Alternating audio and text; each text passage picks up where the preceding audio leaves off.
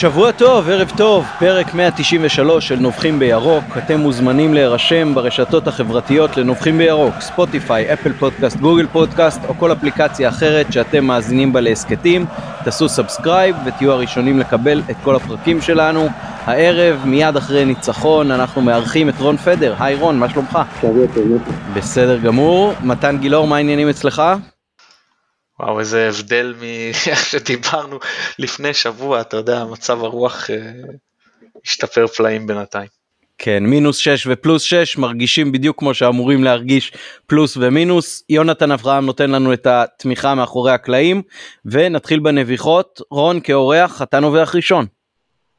אוקיי, אז uh, לעניין הנביחה שלי, לפני חצי שנה שהכדורגל חזר קיבלנו את האפשרות לעשות uh, חמישה חילופים בזמן משחק כמו שהיה ברגיל עד עכשיו, וכמובן בהתאמה גם הסגלים ומן הסתם uh, התרחבו uh, להיות 20 שחקנים במקום uh, 18 בסגל.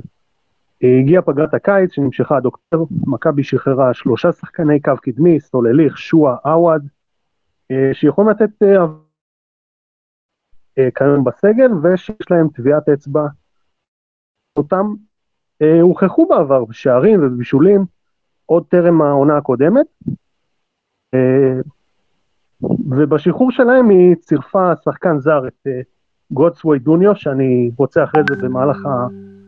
בהמשך ההסכת להרחיב עליו, ולצידו הימצאות של הרבה מאוד אה, שחקנים צעירים בלי באמת טביעת אצבע בליגת העל. וגם אחרי שהתחלנו להבין שיש פה איזושהי בעיה בעומק של הסגל, אה, נפתח לנו איזשהו חלון מיוחד אחרי הסגר, והיה אפשר לתקן. והתיקון לצערי לא נעשה, ונכון שאנחנו מנסים, אנחנו נראים טוב, אבל לטווח הארוך זה משהו שהוא קצת, אה, בעיניי הוא קצת החמצה, בעונה הנוכחית. אוקיי, אה, מתן, הנביכה שלך או התייחסות למה שרון אמר? קודם כל אני מסכים עם מה שרון אמר וגם דיברנו על זה בעצמנו בעיקר בעיקר האמור לגבי גם שרי למרות שאם אשכנזי חוזר זה לא בדיוק אותו סוג שחקן ולא בדיוק אותה עמדה אבל זה כן נותן לך גמישות מסוימת. אה, ורוקאביצה שזה ממש בור אם הוא נפצע אתה לא יודע מה אנחנו עושים. אה, בוא עמית יש לי נביכה מאוד ארוכה אז אני ממליץ שאתה תנבח לפניי ואני אסכם את הנביחות. אה, אוקיי אז אני אנבח על העובדה שמכבי היום שוב לא ספגה ואנחנו סופרים כבר שני משחקים ברצף נקווה שהנקודה הזאת בהחלט תימשך.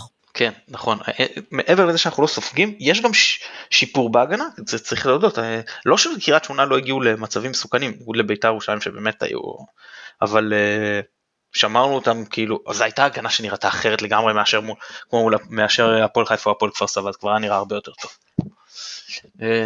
טוב הנביכה שלי זה יהיה קצת ארוך תעזרו בסבלנות אז זה מחולק לשתיים. אחד נבחתי בפרק שעבר על כל הנושא של אמרנו שיש שמועות לגבי האיומים שהיה לקול הירוק. אגב לא מהם לא שמעתי מהם שהאיום. אם הם אמרו את זה אז uh, יכול להיות שהם אמרו את זה בפרקים שלהם משהו, אני לא האזנתי כמו שאמרתי אז, כל מה ששמעתי היה את אותו uh, מונולוג של uh, קים uh, ואת התגובות שהיו אחריו במרשתת שטענו שהיו איומים, שוב לא מצידם, אז uh, פנה אליי uh, דובר המועדון דודו בזק והראה לי תכתובת uh, וואטסאפ שלו עם uh, uh, אותו גורם בקול הירוק ולפחות ממה שהוא הראה לי אין שם שום איום. כאילו הם ביקשו את התגובה של מכבי, מכבי אה, אמרה שזה, אה, שהם פנו באיחור ושמבחינת אה, מכבי אה, שוב אני לא יודע אם הוא דיבר רק על מונולוג הזה או סך הכל אבל ש, שיש שם איזושהי בעיה עם אתיקה עיתונאית מבחינתם אה, וזהו ואני לא ראיתי שם שום איום או משהו כזה יכול להיות שהיה אני לא אומר שלא היה אני לא אומר שכן היה אני אומר שממה שאני נחשפתי אז אה, בתכתובת ביניהם אין שם שום איום. אה, ודודו כאילו שאלתי אם הוא רוצה שאני אביא את זה בהסכת שלנו, הוא אמר בהחלט.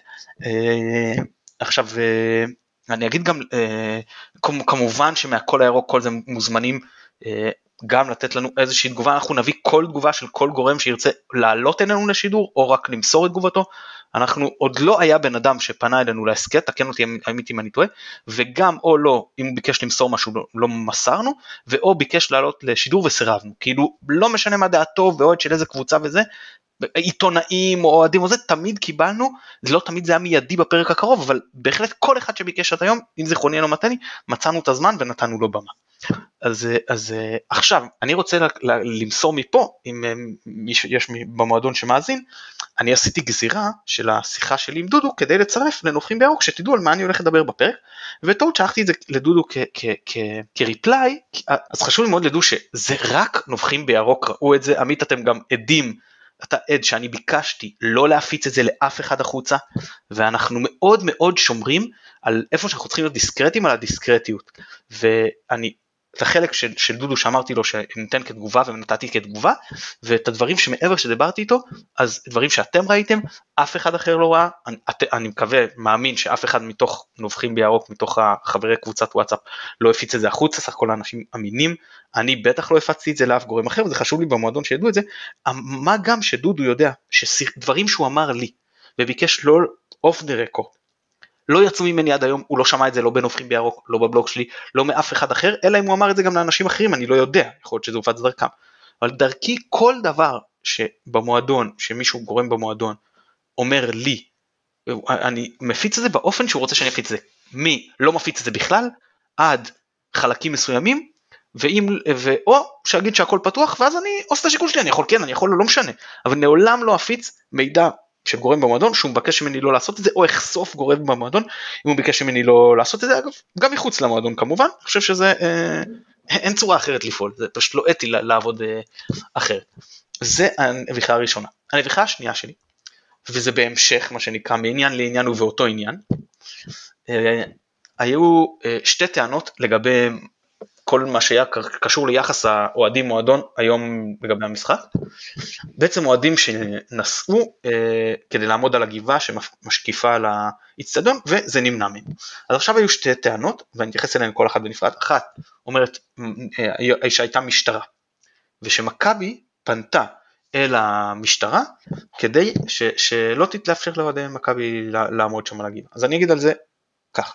קודם כל אומר לי אוהד אה, שגורם מהמועדון הוא לא חשף לי מי, והוא גם ביקש לא לחשוף את שמו ואני לא אחשוף את שמו של אותו אוהד לא משנה מי יפנה ומה זה כן זה גם העברתי לו שאני לא אחשוף. אומר לי אותו אוהד גורם במועדון אמר לי לא לי למתן לא לאותו אוהד שאסף בן דוב כל השבוע התעסק עם הסיפור הזה לקראת המשחק של המשטרה שלא תאפשר אה, גישה לאוהדים. לא יודע נכון או לא נשמח גם פה לקבל את תגובת המועדון. א' האם זה נעשה ב', מה האינטרס? למה עושים אה, דבר כזה? אני לא חושב שהמועדון צריך להתעסק עם דבר כזה. מה שכן אבל כן צריך להבהיר בסוגיה הזאת זה שאוהדי הפועל תל אביב, לפי מה שפורסם בוואן, שהגיעו לעמוד על הגבעה, פונו על ידי המשטרה. זאת אומרת, אין פה תקדים, אין פה איזה משהו ש... אני לא חושב שהמשטרה הייתה צריכה את הפנייה של מכבי כדי לאכוף את האי עמידה על הגבעה, כי שוב, לפי מה שפורסם בוואן, היא אכן עשתה את זה. אז זה לעניין המשטרה. ואז עולה עוד טענה באחד הפורומים, שוב, אדם שלא רוצה לחשוף את הגורמים שלו, אנחנו כמובן מכבדים את זה, שם אני לא יכול להגיד אם זה מתוך המועדון, מתוך חברת האבטחה, מתוך... לא יודע, הוא לא, הוא, יש לו גורמים והוא לא רוצה לחשוף אותם. אומר לנו שמכבי שלחה, או לא אומר לנו, פרסם שמכבי שלחה מאבטחים ל, ל, גם לאכוף את העניין הזה, למנוע מאוהדים גישה. עכשיו יש פה ש, שני עניינים, אחד, אני לא מבין מה יש למכבי שוב להתעסק עם זה, בטח שלא משכור מאבטחים. שתיים, וזה כבר עניין יותר גדול ממכבי, בוא תגיד לי אתה עמית בתור עורך דין, כי אני, יכול להיות שאני לא מכיר. בוא נאמר שיש תזמורת, ואני אפילו לא, לא מארגן בתזמורת, כן? לא מפיק, אני נגן בתזמורת, כמו שמכבי לצורך העניין במקרה הזה היא לא קריית שמונה, היא לא המקום שלה, היא משתתפת באירוע. אני נגן, ומהרחוב אפשר לשמוע את התזמורת, את הקונצרט, כשהתזמורת מנגנת. אני שוכר מאבטחים שימנעו מאנשים אה, גישה לרחוב, בסדר? עכשיו עזוב את העניין האישי שלי אם זה בסדר שאני שכרתי לא בסדר, סוף אנחנו לא יודעים אגב אם מכבי שכר או לא שכר, אנחנו רק אומרים דברים בשם אומרם מה שנקרא. מביאים דברים בשם אומרם. אני שואל האם מבחינה חוקית מאבטח יכול בכלל למנוע ממני את הגישה לאותו רחוב? האם מאבטח רשאי שמכבי שכרה או לא מכבי שכרה למנוע מאוהדים גישה לאותה גבעה שהיא לא חלק מהאיצטדיון? זה נראה לי הכי בסיסי, חופש הפרט, מקום ציבורי לחלוטין, לא סמי ציבורי כמו פנים אצטדיון כדורגל, או אפילו הטבעת הצמודה שמקיפה אותו, ש, שממש צמודה לחומה נגיד, לא, פה זה משהו יותר רחוק. ואם המשטרה אוכפת בסדר, משטרת ישראל, החלטות שלה, כל שקשור לביטחון ואבטחה וזה, אבל חברת אבטחה פרטית, מי שמם? האם אני לא יכול אגב במקרה כזה לפנות למשטרת ישראל ולהגיד להם, יש פה אדם שמונע ממני גישה למרחב ציבורי? עמית, זה, זה תקין דבר כזה? אם אכן קרה, זה, זה לא זה לא מה ששוטר אמור לעצור את אותו מאבטח שעושה דבר כזה שמונע מאדם גישה למרחב ציבורי? תראה אני לא יודע מהזווית המשפטית באופן מלא אבל אני כן יכול להגיד לך איזה קו מחשבה יש לי על הסיטואציה. אה, אם מכבי באיזשהו מקום עלולה להיענש בגלל אה, התנהגות אוהדיה אז אה, אני יכול להבין למה מכבי תנקוט פעולות על מנת uh, למנוע את אותו דבר שעלול להביא לענישה כלפיה. Uh, יכול להיות שהסיכון שהיא חוששת ממנו הוא רחוק ותיאורטי, אבל יכול גם להיות שהסיכון הוא כן ממשי ו- ואולי באמת יתממש, ואז אני יכול להבין את מכבי שנוקטת באיזשהם צעדים של מזעור הנזק. Uh, עכשיו עד כמה הגבעה הזאת היא חלק או לא חלק ממתחם האיצטדיון uh, המצומצם או הרחב יותר, זאת כבר שאלה פרשנית אני מניח. Uh, אבל אני כן יכול להבין את uh, מכבי מה, מהמקום הזה גם כחלק מהמנהלת uh, בכלל וגם כחלק שעלול חלילה להיענש בגלל uh, התנהגות אוהדים, למה המועדון אומר אני רוצה להיות uh, צדיק יותר מהאפיפיור. עכשיו uh, כמובן שכל אחד יכול לבוא עם uh, תיאוריות חלופיות למה מכבי נוקטת צעד כזה או אחר, אבל אני חושב שיש גם איזושהי מידה של סבירות בהתנהלות כזאת. אתה מוזמן להביע את דעתך על איך שאני רואה את זה. לא, אני אגיד שאגב, זו שערורייה לא פחות גדולה. מה פתאום מה, עזוב שמענישים, אני יש לי בעיה עם, האנש, עם זה שמענישים מועדון כדורגל על התנהגות אוהדים ביציעים. מה פתאום מענישים אותם על התנהגות של אוהדים מחוץ לאצטדיון? אם אותו, אני חוזר לדוגמה של, של התזמורת, אם אני מאזין של התזמורת, ו- ו- והלכתי ליד באותו רחוב ועשיתי פוגרום, לא, לא יודע, פרעות וונדליזם ולא יודע מה. מישהו יעניש את, ה- את המארגן של התזמורת? זה, לא, לא, חושב שיש, לא חושב שיש איזשהו דין משמעתי כלפי uh, תזמורות. בסדר, כן אבל אני מדבר רעיונית. מה כן, כן פתאום כן, להעניש, מה פתאום להעניש מועדון כדורגל על מה שאוהדים עשו? אה, גם, ב, אני שוב אומר, גם בתוך האצטדיון, אבל פה יש את התירוץ העלוב הזה של אחריות שילוחית, איזה אחריות שילוחית יש להם מה שהם עושים מחוץ לאצטדיון, אני כבר אמרתי. זה כמו שאני אעמוד, אגב, שכמו שמענישים אוהדים אחד את השני, הבאתי את הדוגמה של המעבר חצייה, שחלק עוברים באדום ויענישו את כל מי שעמד שם, כן? אז פה, פה, זה, זה, זה אבסורד, לא יודע, להעניש בגלל מי ש... שאוהדים עשו מחוץ לאיצטדיון כדורגל. כאילו, לא יודע, זה נראה לי באמת, אולי יתחילו לח... לחייב את המועדונים בוונדליזם על הגרפיטי שהאוהדים שלהם עושים בכל מיני ארגוני אוהדים. לא, באמת, זה, זה הגיע לרמת הזיה.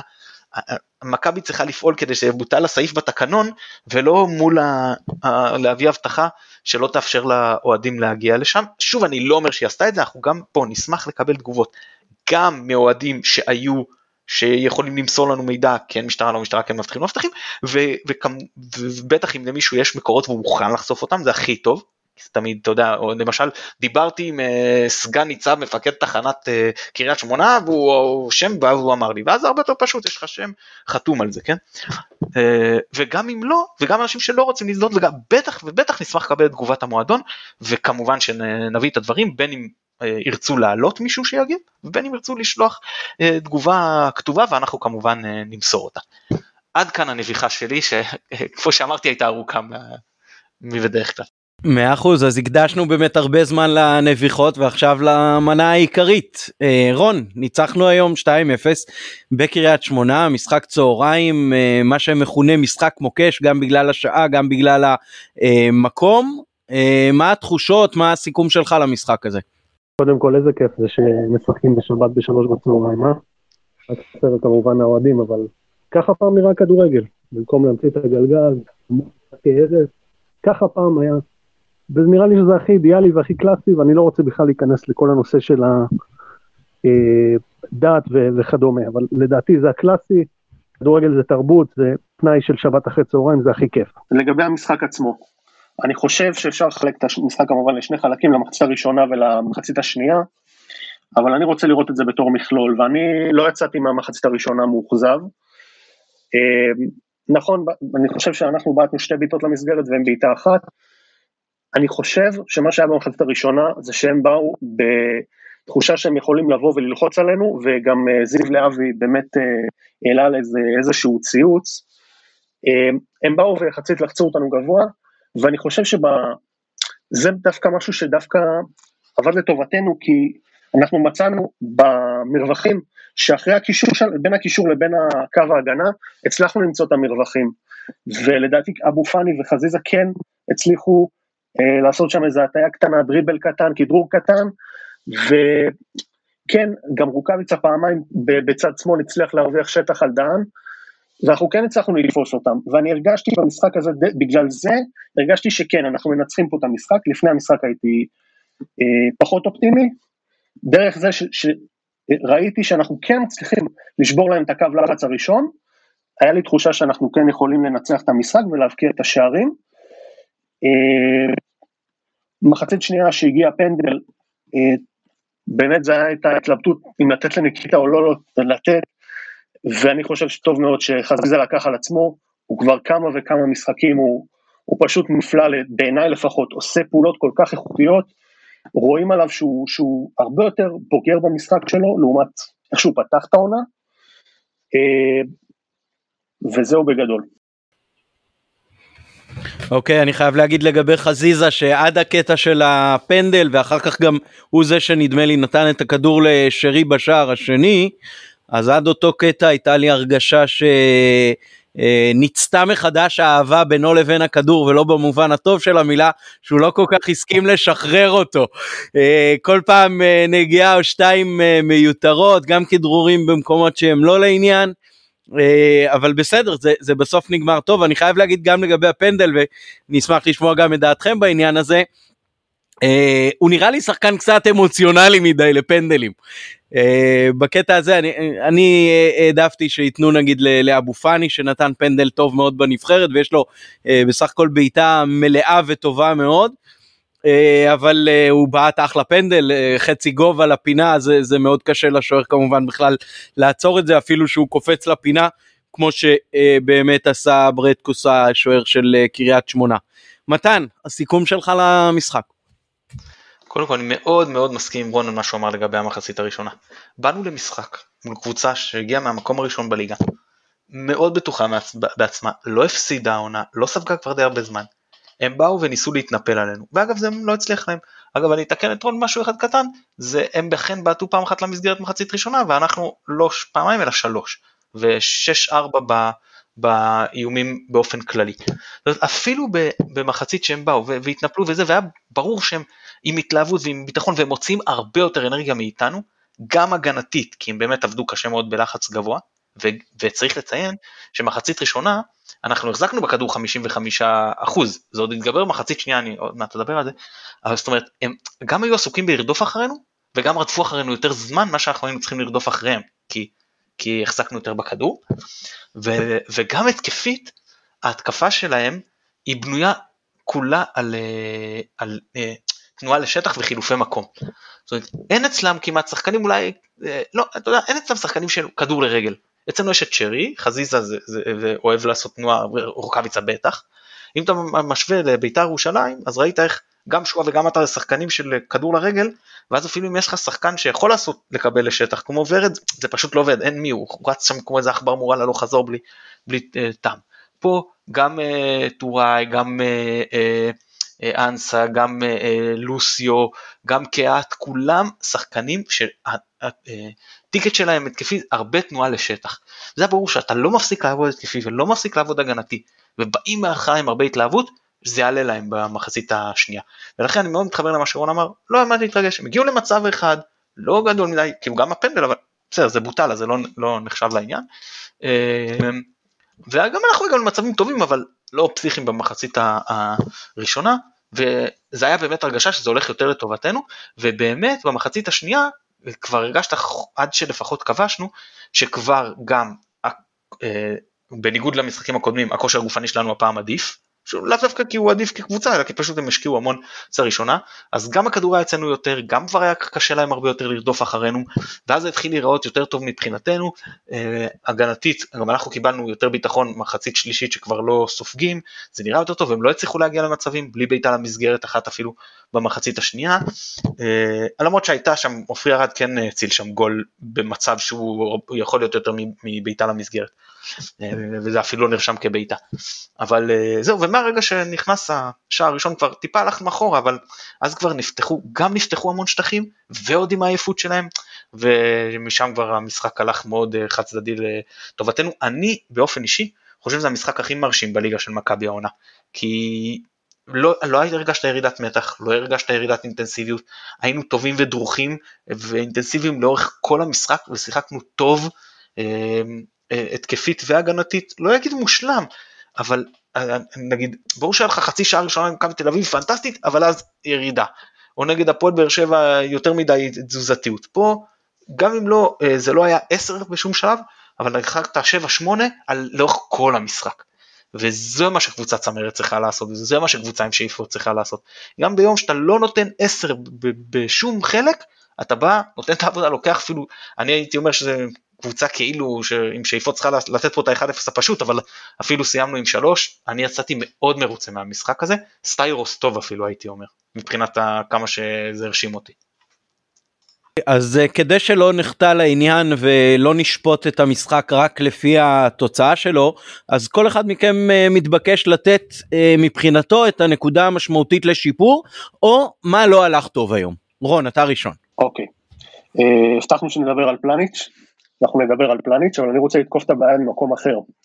קריית שמונה עושים איזשהו סוג של תבנית משחק של טורה שהוא כאילו בצד ימין של, ההתקפה, אבל בפועל, מי שרואה את המפת חום של סוף המשחק רואה שקיאט, אה, טורה, אנסה ולוסיו כמעט ממש על אותו, כמעט על אותה משבצת, וזה פשוט הזוי איך ארבע שחקנים ככה. ובעצם מה שטורה עושה הוא פשוט נע מימין, פשוט נכנס לאמצע ומפדנד את דור אלו את הקו, והם מתבססים הרבה מאוד על צד ימין. ופה פלניץ' הוא לדעתי הוא השחקן הכי חשוב, כי מה הנטייה של פלניץ'? לצאת קדימה, לתקוף את הכדור, נכון הוא, הוא יחסית אה, גבוה ולדעתי הוא גם מהיר, אבל הוא, ברק בכר הביא אותו למכבי חיפה כדי לתק... לעשות את החילוצים האלה, האלגנטים האלה, התיקולים האלה שהם ליזום מגע, מה שנקרא בהגנה, ולא, ש... ולא להגיב להגנה, זאת אומרת אתה זה שתהיה הריבון לגורלך נקרא לזה ככה. ומה שאני חששתי ממנו לפני המשחק, זה שפלניץ' יצא קדימה עם uh, טורה, ואז יהיה את המרווח הזה איפה, ש... איפה שהחור שפלניץ' ישאיר אחריו. ועוד יותר חששתי לזה אחרי ההפסד לכפר סבא.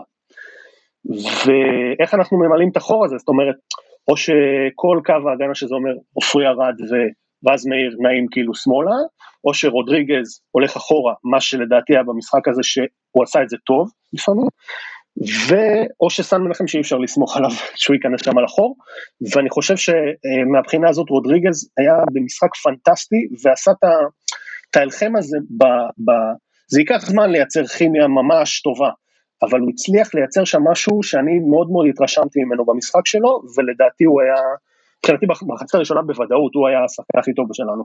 אוקיי, okay, ובכל זאת אה, נקודה אחת אה, לשיפור משמעותי או משהו שלא עבד טוב היום, אני אתן לך רגע לחשוב על זה, אני אתן את שלי, אה, אני חושב שקיבלנו משהו כמו אפס תרומה התקפית היום, גם מהמגן הימני שלנו מרז מאיר, גם משמאל מסן מנחם, אני זוכר הכנסת כדור אחת מאוד לא טובה של רז מאיר ומעבר לזה שום דבר.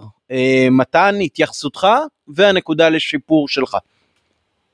שתי הכנסות כדור של רז מאיר שהיו במצבים מאוד מאוד נוחים. אחד רוחב שהוא לא הצליח להרים מספיק את הכדור, חבל כי היו באמת הרבה שחקנים בפנים, ושתיים שהוא היה כולו פנוי בהכי נוח ולא יודע, הוא צריך להעיף את הכדור כאילו הרחק הרחק מעל לכל ההגנה, מעל לשחקני מכבי, עד לחוץ של הצד השני. לא הצלחתי להבין מה היה שם. אה, אני אתן קודם כן, אני, הנקודה, הנקודה לשיפור, אני אמשיך את זה, אני קצת עקבי פה, אני, אני יודע, אבל יש לך שחקן כמו שרי, שחקן שגם במשחק כזה, תקופה שהוא פחות בולט בה, במשחק גם שהרגשתי שהוא פחות בולט בו עדיין נותן לך כאלה כדורים נפלאים עדיין נותן שער לא משנה דרך שחקן יריב אבל עדיין מביא לך את המספרים. אה, הנקודה לשיפור פה פשוט חייבים אה, לאפשר לו להיות טוב יותר ואם אתה בשני הקווים מה שאמרת עם שחקנים שלא מסוגלים לתת איום התקפי אתה מאבד אותו זה מכריח אותו במערך הנוכחי ללכת לצד. אה, צריך לחשוב אולי שווילד זכות אם, או שאתה משחק עם מגן תוקף, או כמו שאמרנו, אה, אתה לא משחק בכלל לא סימטרי, למרות שהיום זה היה טיפה יותר סימטרי, שהוא כי אין לך מגנים תוקפים אז הוא יותר נצמד לקו, או שבמשחקים מסוימים, אה, מה שאמרתם אה, אתה וגם שטר כאן, שאתם רוצים לראות יותר 4, 2, 3, 1, יכול להיות שאם ההגנה מתייצבת אז כן אפשר לוותר על קשר, יכול להיות בתקווה שלא נחזור אחורה אם נעשה את זה, אז באמת צריך לראות איך אולי אשכנזי זה פתרון פה, לא יודע, אבל פה צריך איכשהו אה, לתת לו עוד, כי, כי באמת כל פעם שאתה, שאתה יותר משחק, ככל שאתה משחק עליו יותר, אתה יותר מסוכן. אה, אני מסכים בוא קודם כל לגבי רודריגז, אני גם רוצה לציין את, את חזיזה, שהיה אומנם לא מדויק מחצית ראשונה, אבל הרבה יותר מחצית שנייה, והדריבל שלו מוסיף לנו הרבה, והרבה פעמים אתה מסתכל, אתה אומר, האחוזים שלו בדריבל הם לא תמיד הכי טובים, אבל צריך להבין איפה הוא עושה את זה. ככל שאתה עושה את הדריבלים האלה במקומות כמו שהוא עשה היום בתוך הרחבה, אז זה יכול להיות שווה פנדל. ברור שדריבל, אין מה להשוות דריבל שקורה 60 מטר מהשאר לדריבל שקורה 15 אה, מטר מהשאר. וכשהוא עושה את זה קרוב, אז הוא שחקן מאוד מסוכן. אה, והוא גם נתן היום מסירה לגול, וסך הכל למרות חוסר הדיוק שלו קצת במחצית הראשונה, שבה הוא איבד 4 או 5 כדורים, במחצית השנייה הוא כבר, אה, הדברים הלכו הרבה יותר טוב, ומבחינתי Man of the Match היה עופרי ארד, לא רק ההצעה שלו, באמת משחק ממש טוב, אה, כי נגד כפר סבא, הגנתית הוא היה באמת קטסטרופה, יכול להיות שזה אחרי החזרה הארוכה הוא היה נורא, ונגד בית"ר ירושלים לא, לא אתגרו, והיום זה היה חשוב לי לראות, והיום גם אתגרו אותו, שחקנים שכאילו יותר קשה לו איתם, עם מהירות, עם כוח, כי הוא הבלם הפחות אתלטי של מכבי, הוא הבלם כאילו יותר טכני, והוא עשה את זה מצוין, עמד מול כל אחד, גם באחד על אחד, גם לשטח, גם באיך שהוא דחף את הכדור קדימה, פשוט אה, איש המשחק מבחינתי. כן, שתי התייחסויות לדברים שאמרת. אז אחד, הכדרור של uh, חזיזה שהוביל לפנדל, uh, זה פנדל נדמה לי מחזור חמישי ברציפות uh, לזכותנו, והפעם אפילו uh, הרווחנו ממנו שער, מה שלא קורה בשבועות האחרונים כמובן, אז uh, פניתי לזיו להבי אה, לראות אם הוא מצליח לעזור לנו למצוא נתונים כי uh, באר שבע uh, קיבלה הרבה מאוד פנדלים בתקופה שבכר אימן שם וזכו באלופויות זה כמעט היה סוג של נשק שלה. אז uh, לפי אינסט יש פה נתונים קצת סותרים ואם מישהו יצליח להביא את הנתון המדויק אנחנו נשמח מאוד אבל לפי אינסטאט בשתי האליפויות הראשונות שלהם היו להם 21 פנדלים בליגה. uh, לפי טרנספר מרקט באליפות הראשונה היו 4, בשנייה 11 ובשלישית 8. אה, אז אני עוד לא יודע מה זה אומר ואנחנו כמובן רק בחלק הראשון של העונה ולפעמים סטטיסטיקה מתיישרת אבל העובדה שמכבי מבלה הרבה מאוד בתוך הרחבות של היריבה מביאה גם את הנתונים האלה כמובן וזה משהו שכשנמצא את הפנדליסט שמצליח להכניס כמה ברצף בהחלט אה, יכול לשרת אותנו. לגבי שרי אני חושב שהוא היה משחק מצוין היום. אה, גם בדקה 17 בערך אה, כשהוא התחיל אה, לשחק יותר באמצע זה היה מצחיק כי זה היה קצת אחרי שמוטי וניר ציין את זה שהוא יותר מדי בקו אז הוא נתן שם ברצף עד הדקה 20 איזה שלושה כדורים שעם ניקיטה קצת יותר חד אז uh, הוא, הוא עושה משהו כמו שני בישולים וגול ב, בדקות האלה ואחר כך היה פנדל לזכות אה, אה, קריית שמונה שאחר כך אה, בוטל אז אה, מכיוון שזה היה אה, משהו שלקח כמעט עשר דקות מתוך המשחק ראוי שנתייחס אליו. אה, רון פדר איך ראית את ההפוגת ור הזאת באופן כללי ומה אתה חושב על הסיטואציה שהייתה. לפני שאני אתייחס לכל הנושא של הפנדל, אם היה, לא היה, כל ה... עשר דקות נראה לי, נכון? הוא נתן רק שש תוספת זמן והיה עשר. אני רוצה שנייה להתייחס משהו שמתן אמר, ואני ראיתי אותו עכשיו רק בסטטיסטיקה, 13 מתוך 15 במאבקים לעופרי ארד, אז זה לזכות מתן, שבי פאר הוא 87% מהמאבקים הוא ניצח, בי פאר זה פה הרבה יותר טוב מכל הקבוצה ביחד. אני, לגבי, אני חושב שזה שבר איזשהו מומנטום, כי היה להם אה, כמה דקות טובות שהם הרגישו ביטחון, והעצירה הזאת אה, די אה, כאילו שיחקה לטובתנו, אפשר לבוא ולהגיד את זה, די עצר אותם קצת. בדיקת דבר לא צריכה לקחת עשר דקות.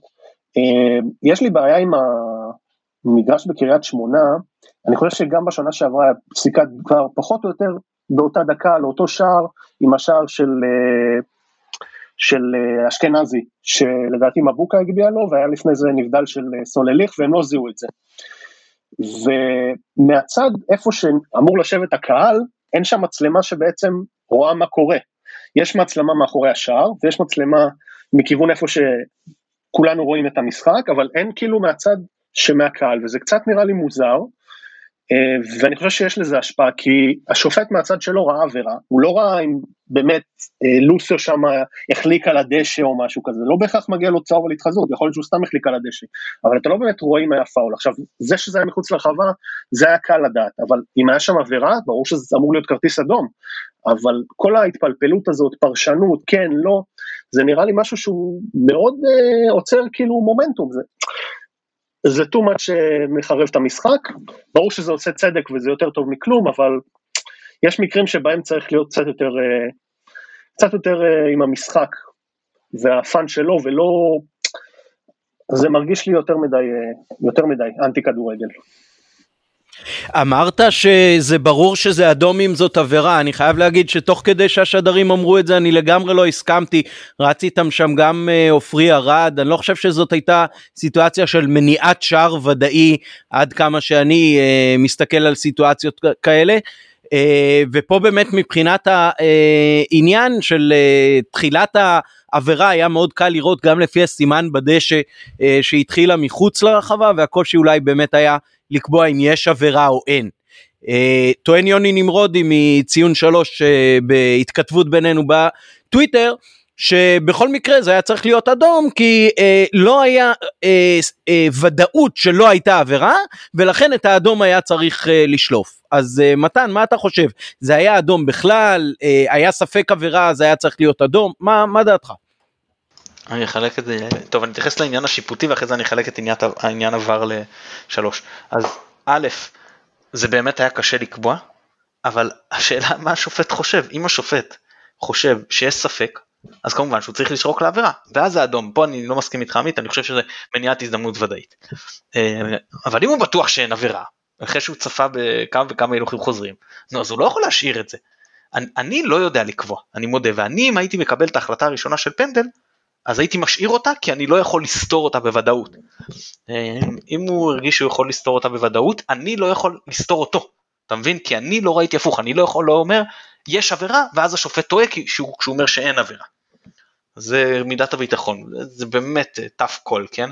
אה, אגב אני חושב שגם הפנדל של אה, חזיזה לא כזה חד משמעי, מצד שני אני לא מתחבר למי שאומר שפה הלכו, תמיד הולכים, כאילו עם, עם, עם הקטע של הלא חד משמעי הזה הלך לכיוון הזה והלא חד משמעי הזה הלך לאותו כיוון, אז אתה יודע, זה בהכרח, כבר ראינו כמה פעמים זה היה לטובתנו כשזה היה כן חד משמעי, אז, אז כשזה לא חד משמעי, בוא, אנחנו עוד הרבה מאחורה שנחזור לימים שאנחנו מקבלים איזושהי, הלוואי שנחזור לימים שאנחנו קבוצה כזאת גדולה שנקבל שוב עדיפות מהשופטים. זה לעניין ההחלטות שיפוט שאני באמת לא אוהב לדבר על ההחלטות שיפוט אה, עצמן, אני רוצה לדבר אבל כן על עבר.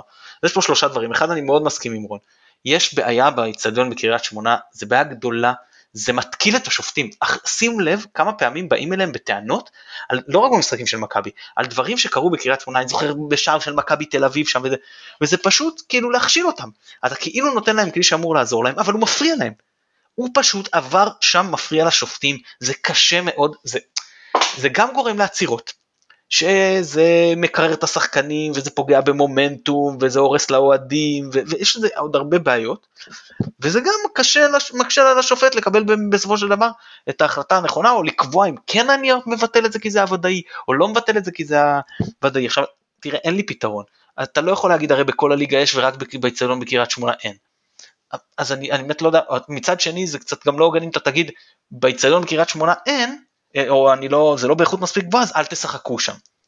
אולי אפשר לבוא ולשים דדליין, להגיד שלוש, או חמש שנים מהיום, כל איצטדיון שרוצה לארח בליגת העל, חייב שיהיה לו תשתית ור ברמה גבוהה. ואז לעיריית קריית שמונה יש שלוש או חמש או כמה שהחליטו שנים, לעשות את הפעולות האלה, אני מקווה שזה לא צריך לקחת יותר מדי כסף. ואז הם יוכלו לעשות את זה ושזה כן יתאים. הדבר השני לעניין, ה... אני כבר אמרתי מזמן וגם פרסמתי טור בנושא, אני חושב שצריך לשנות קונספציה, וגם אמרתי את זה פה בהסכת, שהשופט הראשי על המגרש הוא לא השופט הראשי באיצטדיון. במקום שבבר ישבו אה, שופטים מן המניין, שאחרי זה הם, הם שופטים גם אה, רגילים, לא, ישבו שם שופטי עבר, מנוסים לא עבר אלא עבר בעין כן? מנוסים יותר יושב שם שבועלון יפת ודני קורן ומאיר לוי ולא יודע אה, אה, יצחק בן יצחק לא יודע אולי הוא כבר זה כבר עבר עבד עליו הקלח כן? אבל בסדר אבל שופטי עבר כל שופט שפורש ילך לעשות עוד קצנציה כשופט עבר אין שום בעיה של כושר גופני. כן יכולים להתעסק רק בזה להתמחות בעוד יותר בדברים שקשורים לזה והם יהיו השופטים הראשיים באיצטדיון בכל מה שקשור להחלטות שעבר יכול להתערב בהן ואז הם מנחיתים על השופט הראשי לא היה פנדל לצורך העניין.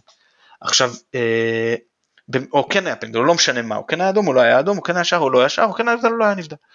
ואז במקרה שכזה, א' זה מקצר תהליכים, ב' אין לך מה לבוא בטענות לשופט. עכשיו תחשוב שיש קהל, ואז גם הקהל מתעצבן את כל הזמן הזה, וגם בסוף מקללות לשופט ומשגיחים במשלח יד עמו, וכהנה וכהנה. אין בעיה, אם השופט עבר הוא מסמן ור, אומר באוזן קיבלתי, תבואו בטענות למי שיושב בקופסה שם למעלה. והקהל יתחיל לדבר על מי שיושב בקופסה שם למעלה שלא יודע מי זה בכלל. אתה מבין? אני חושב שמכל הבחינות זה הרבה יותר טוב, וגם מקצר תהליכים, גם יוריד הרבה מתח מהסיפור, אם פשוט יורידו לשופט הנחתה כן היה פנדל לצורך העניין, והוא אומר כן היה פנדל, או אם אתה יכול להגיד שיש שני שופטי ור, והם ביניהם לא מצליחים להחליט, אז אולי אפשר לקרוא לו שיש סוג של שובר שוויון, אני מניח שלרוב זה לא העניין. והדבר השלישי, שרון אמר גם נכון, זה תוספת הזמן. נו, לא יכול להיות שאם הפסקת את המשחק ל-8-9 דקות אתה מוסיף רק 6. בכלל זה מכה פה אצלנו בליגה. תוסיף 10, תוסיף 11, מה הבעיה? גם בסוף להוסיף רק 3 דקות. אני אומר בתור מי שכאילו היה אינטרס שלו שלא יוסיפו הרבה, כי גם כי הובלנו וגם כי השחקנים לא צריכים להתעייף, כי יש אה, סכנין ביום שלישי. לא, צריך להוסיף, כמה צריך להוסיף? ולהוסיף על באמת. זה, זה התוספות זמן, זה בדיחה. ב- בליגה מוסיפים ממש מעט מדי, ופה לקחת על אירוע אחד 8-9 דקות ולהוסיף רק 6 זה היה פשוט בדיחה. אוקיי okay, אז התחלת לדבר עם, על uh, סכנין ועל כושר גופני ואולי זה מביא אותנו לאיזושהי שאלה שמחברת את היום ליום שלישי. Uh, החילופים של בכר היו היום מאוד מאוד מאוחרים. מצד שני ראינו רבע שעה אחרונה טובה מאוד של מכבי שבה שלושת השערים גם uh, הגיעו. Uh, האם המשחק של היום צריך לגרום לרוטציה רבתי בהרכב שלנו ביום שלישי? מתן. חד משמעית אה, כן, אני לא יודע כמה רחבה, אבל חייבת חייבת להיות פה איזושהי רוטציה, נגיד, אתה יודע מה, לפחות סיפור של שלושה שחקנים. כי אתה יודע שאתה מעלה שחקנים רעננים, אתה גם מוריד את הנטל מהשאר. זה לא שאם אני מחליף אחד על אחד, אז רק השחקן שנח, הוא מושפע מזה, לא. ככל שאתה מחליף יותר, גם אחרים נחים. אם, אם נתת, הכנסת שלושה, גם השבעה האחרים, כן, השוער אין איתו בעיה, הם, הם, הם מקבלים כאילו פחות עומס עליהם. אז לפחות שלושה ואפשר גם יותר, כן, יש פה סכנה, אתה מחליף שחקנים, אה, שחקני הרכב בשחקני ספסל, אה, יש לך חשיפה מסוימת, אבל אה, חייבים פה איזשהו מתן שינוי כדי שלא נשלם על זה, זה לא שאנחנו גם בפלייאוף בישורת האחרונה של העונה. אתה כן עדיין צריך להיות מסוגל, מכבי חיפה צריכה להיות מסוגלת לנצח את סכנין שגם שיחקה בשבת, שלה יהיה קשה לעשות רוטציה יותר ושאצלם הרוטציה תגרום לירידה יותר גדולה ברמה אם תהיה. זהו, שאתה משלם כל כך הרבה כסף לכל כך הרבה אנשי מקצוע וכושר וזה, ושיכינו את השחקנים כמו שצריך, ושברק בכר לא ישחק את, את השחקנים שראינו מה קרה לבלבול ששחק את, את חזיזה ואשכנזי ונטע ואיך הם הגיעו לסיום העונה. אז אה, אני בהחלט אה, בעד רוטציה קל וחומר, כמו שציינת, שהחילופים נעשו אה, מאוחר היום. אולי אגב זה היה במחשבה של חלק מהשחקנים לא הולכים לשחק, אז אין לי בעיה לתת להם היום יותר מדי, אני אתן רק חלק מהשמות. אני, באופן אישי, הייתי נותן למבוקה לשחק, אני באופן אישי, אם טוואטחה כשיר הייתי נותן טוואטחה לשחק. אה, אני חושב שאחד הבלמים, עופרי ארד היה עליו פחות עומס, אז אולי פלניץ' יכול לנוח וחבשי להיכנס. אה, אשכנזי, אם כשיר לפתוח, בהחלט במקום אחד משלישיית הקישור שירד לנוח. אה, רוקאביצה ממש אין לנו תחליף, אז אולי שרי או חזיזה אחד מהם, דוני אולי יוכל להיכנס. זהו, צריך לחשוב בכיוון הזה. טוב, אז שני המגינים בעיניי זה מאוד מאוד פשוט, כי זה לא אה, החלשה של ההרכב, אלא אולי אפילו חיזוק שלו, מבוקה וטוואטחה מקובל עליי לגמרי. רון, אתה עושה עוד חילופים בהרכב? תראה, אבל עמית, יש פה trade off, או שאתה משאיר את ההגנה הארבע מאחורה, ואז קשה מאוד לתפוס אותך חשוף, מצד שני אתה פחות תוקף עם המגנים ופחות מרווח, מה שנקרא התקפות מסודרות, פחות יעילות. וכרגע מה שמכבי חיפה צריכה לדעתי זה קודם כל לייצר איזשהו משחק הגנה שהוא קודם כל לא ספק שערים.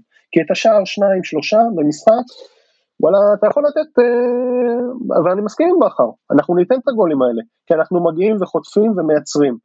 ולגבי יובל אשכנזי אני כל כך, אני לא מסכים עם מתן, אני חושב שאשכנזי מבחינתי אם צריך עכשיו לבנות את זה בצורה הדרגתית, אז לבנות את זה בצורה הדרגתית, כן מבוקה, כן טלב, רודריגז, לביא, לביא אגב שיחק בנבחרת ראשון רביעי ואז הגיע לדרבי שבת שלישי מול כפר סבא ואז אה, היה לו ארבע משחקים בתשעה ימים, זה עומס בלתי רגיל לדעתי, ש... אז אם אפשר אולי לשלב את מאור לוי בהרכב, מצד שני אני חושב אולי בירם קיאל שם זה קצת יותר קישור מעובץ של סכנין, קצת יותר קשוח, מצד שני אין פה, אין פה ברירות, אנחנו חי... חייבים להתחיל לשתף עוד ועוד שחקנים, ומהבחינה הזאת יש פה איזשהו נעלם מאוד גדול שנראה לי שאנחנו לא כל כך מדברים עליו, שזה גודס ודוניו, שחקן זר שהגיע, ווואלה, הנה פלניץ' למשל שחקן זר נכנס ישר להרכב, לפני שנה סנסבורי רק הגיע ישר נכנס להרכב, ו- ופוקס ודוניו מאוד מאוד מזכיר לי את הסיטואציה, כאילו משהו פה לא בסדר, הבאת שחקן זר, אנחנו רוצים לראות אותו, לפעמים גם בהרכב משולב, מהשניות הראשונות, ומשהו פה לא יודע, לא מרגיש לי טוב, ואנחנו חייבים את הדקות האלה להרוויח אותם לשחקנים שהיום בהרכב, כי חזיזה היום בתקופה של שלושה ארבעה משחקים טובים, אבל אף אחד לא יודע איך הוא ייראה עוד חודש, חודשיים. רוקאביצה מאוד מאוד עייף, הסיומת שלו היא, נכון, הוא שווה גול במשחק כבר 13 משחקים ברצף נדמה לי, משהו, משהו פסיכי. אה, אבל שתי החמצות של הפנדלים, ביחד עם עוד כל מיני דברים, והסיומת שהיא סיומת בפס ויחסית מבחינתי זה מעיד קצת על עייפות, והוא חייב, חייב, חייב, לא, חייב דקה 60 ככה בערך לצאת, ולא דקה 80-90, הוא חייב את המנוחות האלה. אה, זהו בגדול. הוא גם לא ילד רוקאביצה, צריך לזכור, הוא שחקן מבוגר, הוא שחקן שנוטל עליו הרבה, הוא שחקן שעובד המון על המגרש, הוא לא איזה, אתה יודע, חלוץ שעומד ומחכה לכדורים, גם הגנתית, גם התקפית, שהוא חלוץ בודד, אז כל העומס עליו. ואומרים שהוא גם באימונים מפוצץ את ה-GPS, אה, אז כן, יש עליו המון עומס, אני מסכים עם רון, אה, כל, עוד נוכל, צריך כרגע אין ברירה לפתוח איתו, אבל כל עוד נוכל לאפשר לו נגד סכנין מנוחה, אתה יודע, אם נוביל בתקווה שתיים או לא יודע, או אחד לקראת הסיום, אז כן, אז כמה שיותר מוקדם שתוכל לתת לו מנוחה זה עדיף. אוקיי, סכנין ניצחו היום 2-0 אה, את הפועל חיפה ובכלל אה, מהרגע שקיאל הגיע לפה אז הם עם אה, שני ניצחונות והפסד נדמה לי. אז בואו תיתנו את ההרכב שלכם ליום שלישי. מתן, אתה ראשון. רגע, לפני ההרכב, מילה על, על סכנין, תראה, אני ראיתי רק דקות מהמשחק, אבל אני קיוויתי לראות את כולו, לא, לא הזדמן לי, אני מודה, לא הצלחתי לראות הרבה, אבל הכניסה של אה, ואבא בקייל הייתה, שמע באמת, לי כאב, כאילו, זה היה פשוט ברוטלי. עכשיו, זה לא רק שאתה אומר, לפעמים שחקנים הולכים מה שנקרא לשבור רגל, וזה גם מכוער וזה כואב וזה הכל, אבל פה זה עוד יותר, זה היה ממש לאזור מפתח הלב, זה היה ברמת הסכנה שאתה יודע, אתה לא יודע אם שחקן קם בספירה של 10 מדבר כזה, זה היה באמת משהו, לא רואים פה כל יום כזאת עבירה. אה, אז זה לציין, מאוד מאוד לא אהבתי את זה, זה, זה לא היה שנקרא מתחום הכדורגל, אולי אפילו ב-MMA אני לא, אתה יודע, לא רואים דברים כאלה. אה, לגבי סכנין, קייל, שמע, הוא נותן להם הרבה, אין ספק, זה שחקן ברמה ש... בטופ של הליגה שלנו, אה, היה מעל הרמה של הליגה הרבה שנים. היום, ממה שראיתי ממנו, מה שחזר, אז הוא משדרג אותם. אה, הם מסוכנים ב... תראה, יש להם חלק הגנתי וקישור חוץ מקייל די אפור, אה, שחקנים הרבה פחות מוכשרים מאיתנו, אבל כן יש להם כישרון, כישרון בהתקפה, יש להם את אוסאמה חלל שנותן מספרים וגם חלוץ מסוכן ובגביע הטוטו גם כבש נגדנו, יש להם את אסלבנק שאנחנו בטח מכירים את היכולות שלו בעיקר בהתקפות מעבר, אה, עם המהירות, עם הכוח, אה, זה שני שחקנים שבטח אם אנחנו עושים חילופים מאחורה ואני חושב שכן צריכים לעשות, אז צריך לקחת אותם בחשבון, וקייל יודע לתת כדורים ארוכים, והוא יודע להיכנס לעומק וגם לבשל וגם לבעוט, ובהחלט החלק הקדמי שלהם מול ההגנה שלנו, שאומנם הייתה יותר טובה במשחקים האחרונים, אבל אני עדיין לא בוטח בה ב-100%, אז כן יש פה איזשהו חשש, מצד שני, המצ'אפ היותר רציני הוא לטובתנו, כשאתה מסתכל על החלק הקדמי שלנו מול החלק האחורי שלהם, אז חוץ מהעייפות אני חושב באמת שזה... בוא נאמר הלוואי שהם ישחקו מול קריית שמונה וינסו ללכת מולנו חזק קדימה כי החלק האחורי שלהם והקישור הרבה יותר חלשים מזה של קריית שמונה אה, שם אנחנו נוכל לנצל את זה עוד יותר טוב. אני לא מאמין אני מאמין שהם כן יבואו יותר אה, סגור לשחק. אה, אז אני אומר מבחינת הרכב כן. אז ג'וש כהן ארנסט מבוקה היית חבשי עופרי ארד טלב טוואטחה אם כשיר מוחמד אבו פאני חוסה רודריגז, יובל אשכנזי אם כשיר, כשיר מבחינתי זה כשיר לפתוח בהרכב ב-100%, כן?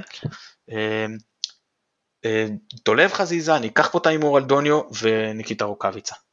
אוקיי, אה, רון, מה איתך, מה ההרכב שלך? ג'וש בשאר, מבוקה, ארד פלניץ' וטלב זה בקו הגנה, רודריגז מאחורי מאור לוי ומוחמד אבו פאני, וחזיזה ושרי מתחת לניקיטה רוקאביצה. אה, אני מאוד מאוד מקווה שאנחנו נוביל בשלב מאוד מוקדם במשחק הזה ויתאפשר באמת להשתמש בכל החילופים. היום כמה חילופים עשינו במשחק, אגב? ארבעה. ובאיזה דקות? אז בערך בכל משחק אני חושב. הוא לא עושה כמעט חילופים. אה, אני כבר אתן לך בדקה 82 ו-2 שני חילופים, בדקה 88 שני חילופים. שני חילופים. מאוחר מאוד. בלבול כבר אמרנו. אני לא, לא, לא חושב. אני אגיד לך לפני, אני אומר בערך השוואה בין בכר לבלבול, ואני אגיד שתראה, לפחות ברוב המשחקים בתחילת העונה, בטח מאז שחזרנו מהפגרה, אז אנחנו משחקים אה, אה, עם שלישיית קישור ולא 4, 2, 3, 1, אלא 4, 3, 3, לפחות מהבחינה הזאת, יש הבדל בין אה, בכר לבלבול מבחינת המערך, אי אפשר להתעלם מזה, נכון שיש גם הרבה קווי דמיון, וככל שבכר חזר אחרי ההפסדים לדברים שעבדו אצל בלבול זה נראה יותר טוב, והוא הוסיף את הבכריות שלו, שאתה יודע שיש לו גם את היתרונות שלו, אבל, אבל אה, גם מבחינת אה, ניהול משחק, לאו דווקא בחילופים, כי אתה יודע שניהול משחק זה לא רק חילופים. ומאז שהוא העביר את רודריגס פר אקסלנס לקישור זה נראה יותר טוב, ובכלל אה, אנחנו משחקים, זה לא אותו מערך, אז אני, אני, אני לא מקבל את ההערה הזאת שאני רואה שלא מעט אוהדים שאומרים, זה כמעט אותו דבר ממש בלבול, לא, לא, יש הבדלים, כן יש גם הרבה קווי דמיון. בגלל זה צחקתי. כן. כן, אוקיי. אני, אני אומר שאני כן uh, הייתי ממשיך עם uh, מרבית ההרכב uh, כמו שהיום. מחליף רק את המגינים, אני חושב שעוד לא uh, התייצבנו מספיק בשביל uh, להתחיל רוטציה. עם כל הכבוד לכושר הגופני, אני מעדיף את ה-11 הכי חזקים שלי פותחים את המשחק, מנסים להכריע אותו במחצית הראשונה, ואז אולי מנצל יותר מוקדם את כל חמשת החילופים, uh, ככל שזה עובד. Uh, עוד לא הייתי נותן לאשכנזי לפתוח אחרי שהוא חוזר מפציעה. Uh, ואחר כך, אחרי שלישי, יש לנו כמעט שבוע עד המשחק הבא מול uh, הפועל תל אביב בשני הבא. Uh, אז אני הייתי נשאר עם השלד uh, הרכב uh, כמות שהוא, גם אני חושב שראוי שהחלק המרכזי שלנו יהיה כמו היום. אמרתי בתוכניות קודמות שאולי כן צריך לוותר על אחד משלישיית הקישור כדי להכניס את אה, דוניו או אבו אלשיך אה, ולשחק יותר חזק עם הכנפיים אבל כמו שאני רואה את זה עד עכשיו אז כנראה כנראה שהפער ביניהם לבין אה, שחקני ההרכב הוא כזה שלא מצדיק עדיין את הציוות שלהם וכנראה נאלץ לחכות לווילצחוט אז אני נשאר עם זה. נשארנו עם ההימורים. יום שלישי, משחק השלמה של המחזור השלישי, אה, סכנין בחוץ. אה, תוצאה, רון פדר. 2-1. למכבי כמובן. מתן, מה אתה חושב? 2-1 מכבי. אוקיי, אני חושב ש-3-1 למכבי. אה, נזכיר שטרקן פגע בהימור שלו 3-0 אה, לגבי המשחק היום, אז כל הכבוד לטרקן. ונזכיר גם לכם שאתם יכולים לעקוב אחרינו באפל פודקאסט, גוגל פודקאסט וכל אפליקציית פודקאסטים אחרת שאתם uh, מאזינים בה להסכתים, יש לנו גם אינסטגרם שאתם מוזמנים לעקוב אחריו ולעשות subscribe איפה שרק צריך. תודה רבה גם ליונתן אברהם שנתן לנו את, את התמיכה מאחורי הקלעים. רון היה כיף לשוחח איתך. גם לי לכם, גם לי איתכם. תודה רבה מתן, היה כיף כרגיל. כן, ואנחנו לא בורחים אחרי הפסדים, אבל זה הרבה יותר כיף לנו אחרי ניצחונות. סוף סוף חצי שני. כן, אז פעם ראשונה נדמה לי שאנחנו מקליטים במוצאי שבת, ונאחל לכם שבוע טוב, ונשתדל כבר בין שלישי לשני הבא אה, לתת אה, הקלטה נוספת, שבוע טוב, ונחכה למידע של היריבות האמיתיות שלנו. ביי.